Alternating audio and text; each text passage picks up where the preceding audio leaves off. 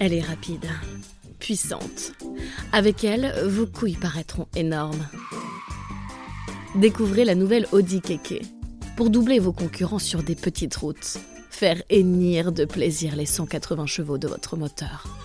Audi Keke, soit vous osez, soit vous dégagez. Venez l'essayer aux portes ouvertes ce week-end, sauf si vos couilles sont déjà assez grosses comme ça. Ne le dites pas à mes chefs, le podcast d'une humoriste pas très vaillante, réalisé par Laura Taouchanov, épisode 4. Hi guys Alors dans cet épisode on part sur une petite voix de suceuse euh, parce que je suis un peu enrhumée. Même beaucoup, j'ai attendu en fait d'être au pic de la maladie pour m'enregistrer et avoir une voix suave. Euh, cet épisode est consacré à la thérapie parce que je pense qu'on a tous un avis là-dessus. Soit euh, vous voyez un psy, soit vous avez envie de vous lancer mais vous osez pas, soit euh, vous avez une enfance heureuse, euh, vous n'en avez pas besoin, et dans ce cas, bah, je trouve que votre vie, elle doit être bien chiante. Ou alors, il y en a qui pensent que c'est que des marchands de tapis, des charlatans, et qu'ils ont assez de ressources en eux pour survivre. Le déni est présent. Déjà, on va commencer par un petit cours de psychanalyse, gratuit, là, comme ça, et je vais vous faire gagner 10 ans de thérapie. Il y a dans la vie trois types d'attachements sur cette terre. Ça conditionne toutes vos relations aux autres. Et vous êtes forcément dans cette liste. C'est impossible que vous n'y soyez pas. Vous avez construit ça pendant l'enfance et aujourd'hui, bah, ça se répercute sur votre vie adulte. On commence avec le premier, un peu de positif, l'attachement sécure. Alors vous, mes enfants, vous avez probablement grandi dans un environnement où vous vous sentiez en sécurité. Grand bien vous fasse. Du coup, aujourd'hui, ça fait de vous des personnes qui ont confiance. Euh, vous avez confiance en vous, vous êtes à l'aise à l'idée de demander ce dont vous avez besoin. Vous êtes plutôt direct et vous partagez vos sentiments sans problème. Vous arrivez à poser vos limites et vous dites non quand quelqu'un les franchit. Voilà, vous, je suis hyper jalouse de vous, pas besoin de la ramener avec votre enfance facile, ça va. Deuxième attachement, l'attachement anxieux. Alors vous, mes pauvres chéris, bah, pendant votre enfance, on vous a soit surprotégé, soit complètement négligé, mais il y avait un changement de comportement comme ça sans prévenir. Du coup, aujourd'hui, bah, vous avez peur de l'abandon, euh, vous êtes souvent super en demande et vous avez peur de perdre des gens, même s'ils vous font pas du bien en fait. Vos besoins, vous en battez les steaks, vous les formulez pas, vous savez même pas ce dont vous avez envie, en fait, vous êtes complètement noyé par l'autre en face de vous. Tant que personne ne quitte la pièce, c'est ok, c'est ok, tant qu'on vous abandonne pas. Troisième catégorie, l'attachement évitant. Vous, mes petits, vos besoins n'ont pas été satisfaits quand vous étiez gamin. Donc, euh, vous êtes super résignés aujourd'hui. Vous pensez que tout le monde va vous décevoir. Euh, vous vous investissez pas trop émotionnellement, vous êtes méfiant, distant et euh, bah, vous montrez pas facilement vos émotions. Vous avez une grosse carapace quoi. Vous êtes autosuffisant, vous avez besoin de personne. Et vous, vous êtes ma pire angoisse. Alors on va faire un petit test euh, pour voir si vous avez compris et vous allez me dire dans quelle catégorie je suis. Enfin vous allez pas me dire mais je vais imaginer que vous allez me dire parce que vous avez un exemple concret. Burna Boy, ma personne préférée sur Terre, le roi de la musique nigériane. Et si vous ne le connaissez pas, à la fin de ce podcast, je vous invite à réparer ce crime et à aller écouter sa musique. Donc Burna Boy, il a quasiment 12 millions d'abonnés sur Instagram, ok? Et lui, il ne suit qu'une seule personne. Et encore, c'est son groupe de musiciens. Ma réaction? Ça me fout l'angoisse. Je me dis qu'il a besoin de personne, il est autosuffisant.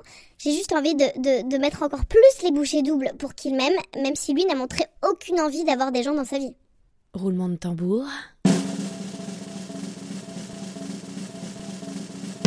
Ma pauvre fille, achetez-vous une vie et allez régler ce trouble de l'attachement anxieux. Go fix this anxious attachment disorder.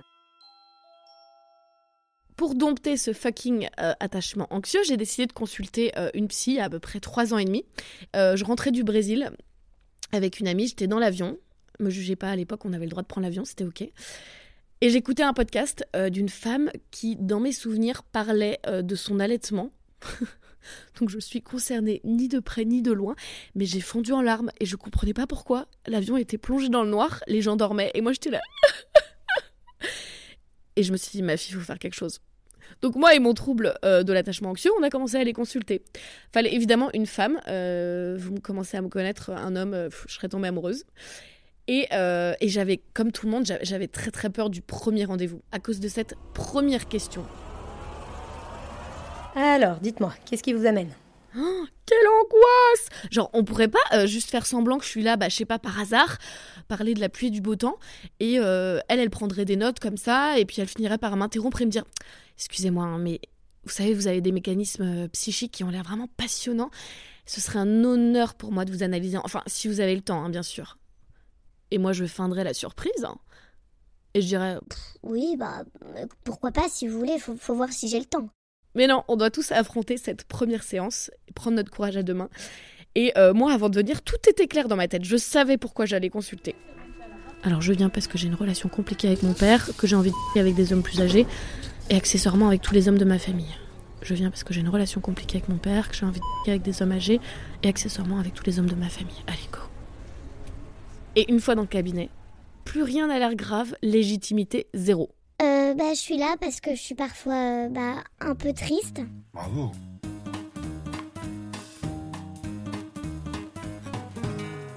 Du coup, je suis arrivée avec mes petites notes euh, parce que j'avais la phobie du blanc en consultation. Évidemment, je les ai absolument pas regardées. Et la première chose que je me suis dite en arrivant dans son cabinet, c'est ouf, ça va. Elle est pas trop vieille, elle va pas m'abandonner pour aller en retraite. Je crois qu'elle a genre une quarantaine d'années, peut-être moins. Enfin, bref, elle va pas partir en retraite tout de suite. Et au fil des semaines, le transfert a commencé et a super bien marché. C'est-à-dire que je suis tombée amoureuse de ma psy comme si c'était ma mère, mais en plus fort. Désolée maman, c'est-à-dire que tout ce qu'elle dit, ses paroles de Bouddha, je, mange ses analyses. Du coup, euh, par exemple, avant, on se serrait la main euh, quand j'arrivais dans le cabinet. C'est quoi ce mail? Qui ose me déranger? Pardon. On va mettre en silencieux. Ça m'allait pas du tout parce qu'on se serrait la main. Quand j'arrivais, je sais pas, elle a instauré ça, donc bah on faisait ça. Mais moi, si j'écoute mon cœur, mais je lui fais un câlin en arrivant, je, me, je, me, plonge dans son cou et je lui dis Oh là là, vous m'aviez trop manqué, la vie c'est trop dur sans vous, si je pouvais vous voir tous les jours, ce serait trop bien. Et Dieu merci, il y a eu le Covid, donc on a arrêté de se serrer la main et maintenant bah, on fait rien. Bon d'ailleurs maintenant nos, consultations sont sur Skype parce que je suis en Irlande. Mais quand je la vois en cabinet, on, se dit bonjour de loin et on, on se serre pas la main. C'est mieux que rien. Euh, c'était trop formel. T'es la personne la plus importante dans ma vie. Je vais pas te serrer la main comme si euh, je venais réparer tes toilettes. Non, autre chose qui me gênait euh, à l'idée de consulter, bah, c'est que moi, avec mon métier, j'ai l'habitude d'écouter les gens et, et, je sais pas, arriver dans un endroit où on va parler que de moi. Genre, à limite, j'ai envie de sortir un café, de dire Bon, bah non, mais enfin, assez parlé de moi, euh, parlez-moi un peu de vous, parce que ça doit être pénible pour vous d'écouter, d'écouter des patients toute la journée. Moi, ça m'intéresse, vous venez d'où? Comment vous avez décidé de faire ce métier? Mais ça marche pas comme ça. moi, je vais être sa patiente préférée. Donc, par exemple, quand on essaye de caler le prochain rendez-vous et qu'elle me dit Non, non. Non, désolé, ce jour-là, c'est impossible, là, j'ai plus de place. Bah, moi, gros coup de massue. Mais attendez, mais vous voyez d'autres personnes C'est pour ça que quand j'arrive en avance, ce qui est fréquent, euh, je fais des tours de quartier avant qu'il soit euh, pile l'heure, parce que je veux pas croiser d'autres patients, en fait. Et une fois, malheureusement, bah, j'en ai croisé une. C'était une ado euh, qui avait l'air d'être en dépression et je crois qu'elle avait des traces de mascara sur les joues comme si elle avait grave pleuré et tout. Et moi, bah, ma séance juste après, elle était nulle parce que je me suis dit putain, mais il faut que je sois plus déprimée qu'elle. Ça va pas là. Elle va préférer l'analyser elle sinon. c'est n'importe quoi. Et euh, ma psy, je l'ai stalkée sur Facebook. Je sais pas si c'est bizarre de faire ça, mais je l'ai fait. Je l'aime trop. Je suis obsédée par elle. Et elle a trop une belle famille. Euh, ses enfants, ils ont l'air trop choux. Et je me dis, mais, mais c'est quoi ma place à moi dans tout ça? Au bout de plusieurs mois de consultation, je me suis rendu compte que j'étais toujours sur un fauteuil. J'étais pas allongée comme on voit dans les films. Et, et je me suis dit, mais donc quoi, moi, mes problèmes, ils sont pas assez graves? Pourquoi moi, je suis pas allongée sur le canapé? Il y en a un, en plus, je le vois, il est à ma gauche. Pourquoi moi, je suis sur ce fauteuil, quoi? Et je commençais à bader en me disant putain bah voilà depuis tout ce temps je pensais que j'étais en thérapie mais ça se trouve je suis même pas en thérapie. Et je lui en ai parlé elle m'a dit mais non vous savez c'est juste que euh, on allonge les gens euh, qui ont du mal avec le regard. Quand on les regarde dans les yeux ils n'arrivent pas à parler donc on les allonge comme ça ils regardent le plafond et, et ils arrivent plus à se libérer. Je sais pas j'étais pas très convaincue par l'explication. Je pense qu'elle me cache quelque chose depuis quelques mois, je fais souvent ce rêve où bah, il y a deux hommes d'une cinquantaine d'années et ils m'attrapent par derrière. Euh, ils m'attaquent par derrière, je, veux dire. C'est un lapsus intéressant que vous faites là, un complexe d'Oedipe, ma foi très commun, mais votre esprit semble le manifester de manière plus concrète que vos voisins, voilà tout. Aussi, euh, quand elle regarde sa montre, ma psy, ça me brise le cœur en milieu de séance. Elle regarde sa montre. En plus, elle profite toujours d'un moment où je ne la regarde pas et je regarde ailleurs pour regarder sa montre. Et parfois, je fais exprès de regarder ailleurs. Putain, et ça me manque pas. À chaque fois, elle regarde sa montre. Je suis en mode, mais putain, mets une horloge derrière ma tête et enlève cette montre parce que ça me fait du mal en fait.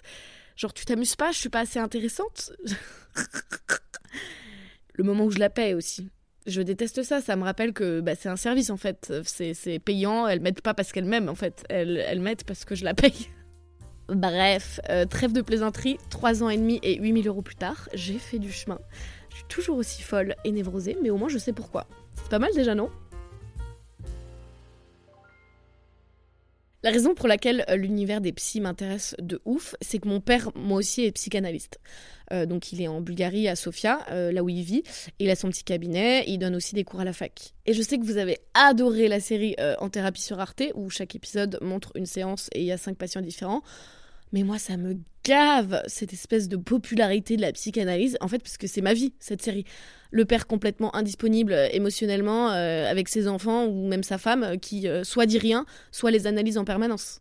Par exemple, un jour, j'étais au télé avec mon père et j'étais limite en... Enfin non, j'ai été en larmes après une rupture et le mec me dit quoi? Mais Laura, c'est ton complexe narcissique qui parle. Ce qui te manque, c'est comment tu te sens, sa présence et l'image que tu lui attribues dans ta vie. Ce n'est pas lui l'objet de cette tristesse auto-centrée. Ok, bah moi je suis quand même triste donc. Euh. Après, je comprends que ce soit dur pour lui de pas analyser en permanence. Sa matière, son travail, c'est l'être humain et il est entouré d'êtres humains. Donc, euh, comment tu peux euh, regarder avec un œil bovin une fois que tu, tu sais, que tu connais les coulisses? C'est difficile. C'est comme moi quand, quand, les gens me racontent des histoires de ouf, je fais oh, non, c'est vrai. Et je relance avec plein de questions, mais dans ma tête, je suis en mode podcast, podcast. C'est un témoignage que je pourrais recueillir. Et quand on visitait son cabinet, une chose qu'on aimait bien faire, c'était s'asseoir dans son fauteuil parce qu'il aimait pas ça. Genre, il voulait pas qu'on s'asseye dans son fauteuil de psy parce que du coup, euh, quoi, genre, il allait pas pouvoir se contrôler et nous analyser, je sais pas. Et du coup, quand il allait faire pipi, parfois, on s'installait dans le fauteuil pour voir ce qu'il allait dire en revenant. Et à chaque fois, c'était la même chose. Laura, sors de ce fauteuil, tu sais que je n'aime pas ça. Et ça me fait trop bizarre, vu la relation que j'ai avec ma psy, de savoir que bah y a sûrement des patients à lui qui ont une fixette, qui font une fixette sur lui, des patientes même qui sont amoureuses de, lui. Ça me, ah, ça me dégoûte. Et contrairement à la série, mon père, il se tapait pas ses patientes. Oula, attention, gros spoil, si vous n'avez pas vu la série. Il se tapait pas ses patientes, mon père. Par contre, il adore pécho des meufs plus jeunes que moi, à la fac, où il donne des cours. Et quand je dis pécho, c'est pas euh, vite fait comme ça, hein. c'est des vraies relations de plusieurs années, le temps que la meuf comprenne euh, qu'en fait elle aimerait bien des enfants. Et quand je lui dis, mais papa, t'es au courant quand même euh, que c'est un peu bizarre, tes copines elles sont plus jeunes que moi maintenant? Et lui, bah, il me dit euh, Oh, Laura, tu sais, mes goûts n'ont jamais changé, c'est vous qui grandissez. pas bête, pas bête. Et quand ils l'ont remis à la retraite, euh, parce qu'il a quand même 73 piges, et eh ben, j'ai senti qu'il était plus dégoûté de perdre son terrain de chasse que ses cours en amphi. Mais bon, il lui restait quand même ses consultations. Et quand on allait en vacances là-bas, quand on était petite et qu'on passait le mois d'août, bah, il devait quand même maintenir certaines consultations parce que sinon, il pouvait pas se passer d'un mois de salaire, pays trop pauvre. Et euh, certaines consultations, il les faisait à la maison. Et donc en fait, on avait genre une heure pour faire disparaître toutes nos traces de vie, de présence euh, de l'appartement. Pour que le transfert marche, il faut que le psy soit un miroir, il ne faut rien de sa vie personnelle. Donc on devait faire euh, disparaître les photos de nous. Il fallait qu'on enlève nos caouets, nos chaussures, nos trucs, nos machins, tout euh, les traces qui laissent penser qu'il y a des enfants.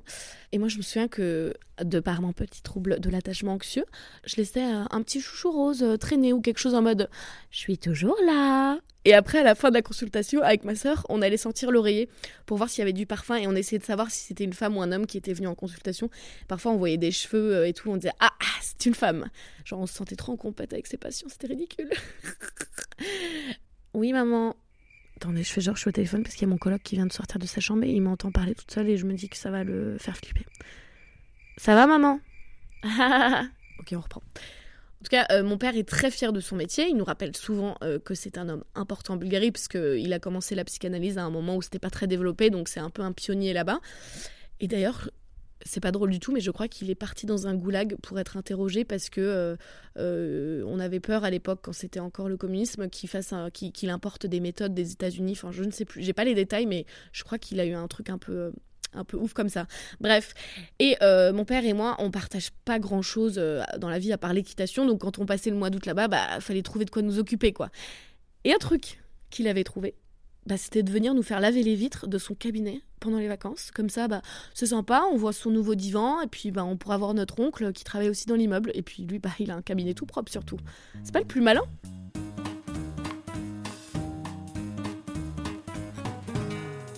Voilà les amis, c'est bientôt la fin euh, de votre euh, épisode. Donc, c'est notre rendez-vous habituel, Docteur Lolo. Cette fois, petite particularité, euh, vous l'avez peut-être vu sur Instagram, euh, j'ai un ami, d'ailleurs vous l'avez vu sur Instagram, j'ai tellement spammé, euh, j'ai un ami, mon ami Nico, qui est venu me voir en Irlande pour quelques jours, et du coup j'en ai profité pour enregistrer Docteur Lolo avec lui directement en live. Je sais pas si c'était une super idée. C'est Docteur Lolo.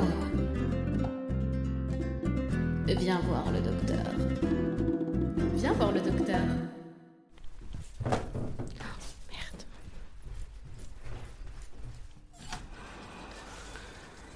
déjà, C'est- tu vas pouvoir éteindre ta musique tout de suite. C'est very what Parce qu'en fait, c'est un podcast professionnel. Ah, sauf que. Oh, putain, oh, Mm. chiasse. En vrai, il est pas Mm. mauvais. Mm. En vrai, il est pas mauvais.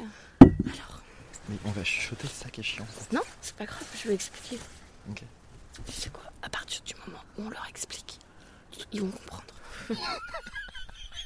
Euh, coucou. on voulait s'enregistrer dans la chambre. On est dans un bed and breakfast, un B&B. Euh, sauf que, sauf qu'on est un petit peu bourré. Putain, je t'ai tapé le rire de Marcy. On est un petit peu bourré et du coup, on se dit que dans la chambre, ça va faire trop de bruit. Donc là, on s'est mis sur la terrasse extérieure, dehors. Ça va T'es pas bien On vient de visiter le Connemara. Et il y a la montagne où tous les mecs de Tinder ils se prennent en photo parce qu'ils ont grimpé 200 mètres. Exactement. Donc là, en face de nous, il y a au loin une montagne qu'on voit. Et bon, une montagne. euh, Qui ressemble à un. C'est comment on appelle les trucs dans le nord là, tu sais, les mines? Les. Ah, les terrils Les terrils. Ouais. Ça ressemble à un grand terril. Ouais, en vrai, c'est une petite colline, mais les Irlandais, bah, ils pensent que c'est une montagne. on va leur laisser ça. du coup, Nico, euh, on s'est rencontrés euh, à RMC aussi. Alors, il faut savoir que Nico est très gêné par l'exercice. Non, mais c'est juste que si on raconte cette anecdote, c'est que genre je t'ai ignoré pendant des semaines Ah oui parce que je sais pas qui t'étais. Alors ouais, je suis arrivée à RMC où je faisais mon apprentissage. On a dit qu'on disait pas le nom des radios. Alors je suis arrivée dans une radio nationale. Je suis arrivée dans une radio où je faisais À mon à trois lettres où je faisais mon, mon alternance et je suis arrivée au mois de septembre et au mois de d'avril franchement c'était Pâques parce que je me souviens que c'était Pâques parce que je faisais un sujet sur le chocolat oui trop bien. Et- bien. il y a un chat et euh, Nico il me dit ouais ton sujet il est trop bien euh, bah tu viens d'arriver je dis frère je suis là depuis septembre j'ai pas dit tu viens d'arriver. Non, c'est pas vrai. Je t'ai juste dit que c'était trop bien, mais je t'ai dit bonjour, comment tu t'appelles ce qui revient au même. Donc bref, notre amitié a commencé par euh, six mois de... Bah, tu m'as ignoré pendant six mois. Bref, mais aujourd'hui, on, on s'aime beaucoup et t'es venu me voir en Irlande. Donc, est-ce que t'as une question pour Docteur Lelo C'est-à-dire moi? Alors là, je suis pas dans mon exercice euh, professionnel, mais demain, je serai de retour en tant que médecin. Putain, on rigole beaucoup trop pour rien. Par contre, l'abus d'alcool est dangereux pour la santé. J'ai une question. Ok. Alors, j'ai une question. C'est que. Comment. Alors, moi, quand je suis bourré, les gens. Bah non, ça va, attends. Ça se voit pas que je suis bourré. Et genre, je passe ma soirée trop bourré. Et après, je rentre chez moi, j'ai envie de gerber. Alors que ça s'est pas vu que j'étais bourré. J'ai pas genre titubé, j'ai pas fait genre. En faisant des blagues hyper drôles. Et du coup, quand je suis bourré, les gens ils se rendent pas compte que je suis bourré. Et donc, je voulais te demander comment faire pour que les gens ils se rendent compte, pour donner l'impression que je suis bourré quand je suis bourré. Alors, ma première question, c'est pourquoi t'as envie d'avoir l'air bourré? Je comprends pas. Ah non, mais on n'avait pas prévu que ça aille aussi loin dans les questions. Moi, j'ai juste prévu ma question. Mais c'est pas grave si t'as pas l'air bourré.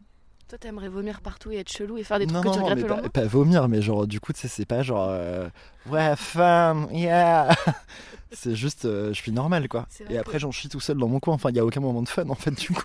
Juste, je suis là avec les gens, je me marre pas trop et je me fous de la gueule des gens bourrés. Et quand je rentre chez moi dans mon lit, je vomis. genre, beaucoup moins drôle.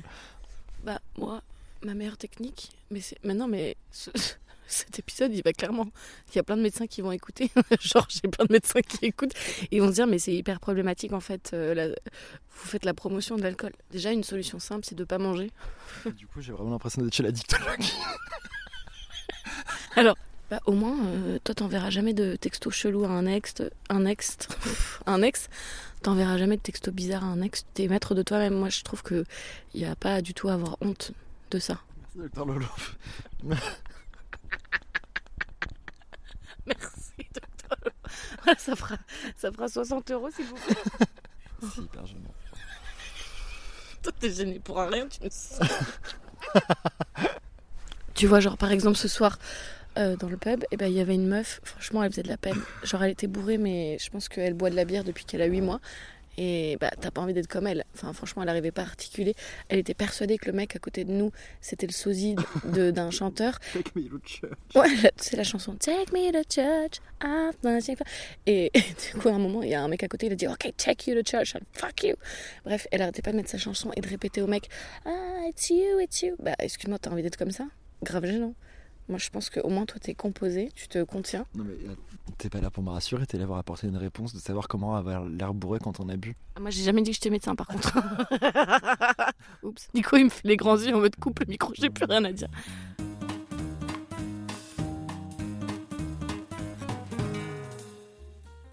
Voilà les amis, c'est la fin de votre quatrième épisode. On se retrouve la semaine prochaine.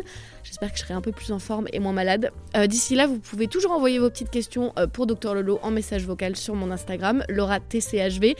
Euh, bonne semaine à tous, bon courage pour le taf. Et semaine prochaine, moi, je vous concocte un petit épisode sur mes pires histoires inavouables. Comment vous pensiez que vous aviez déjà tout entendu? Non, non, non. Bisous à tous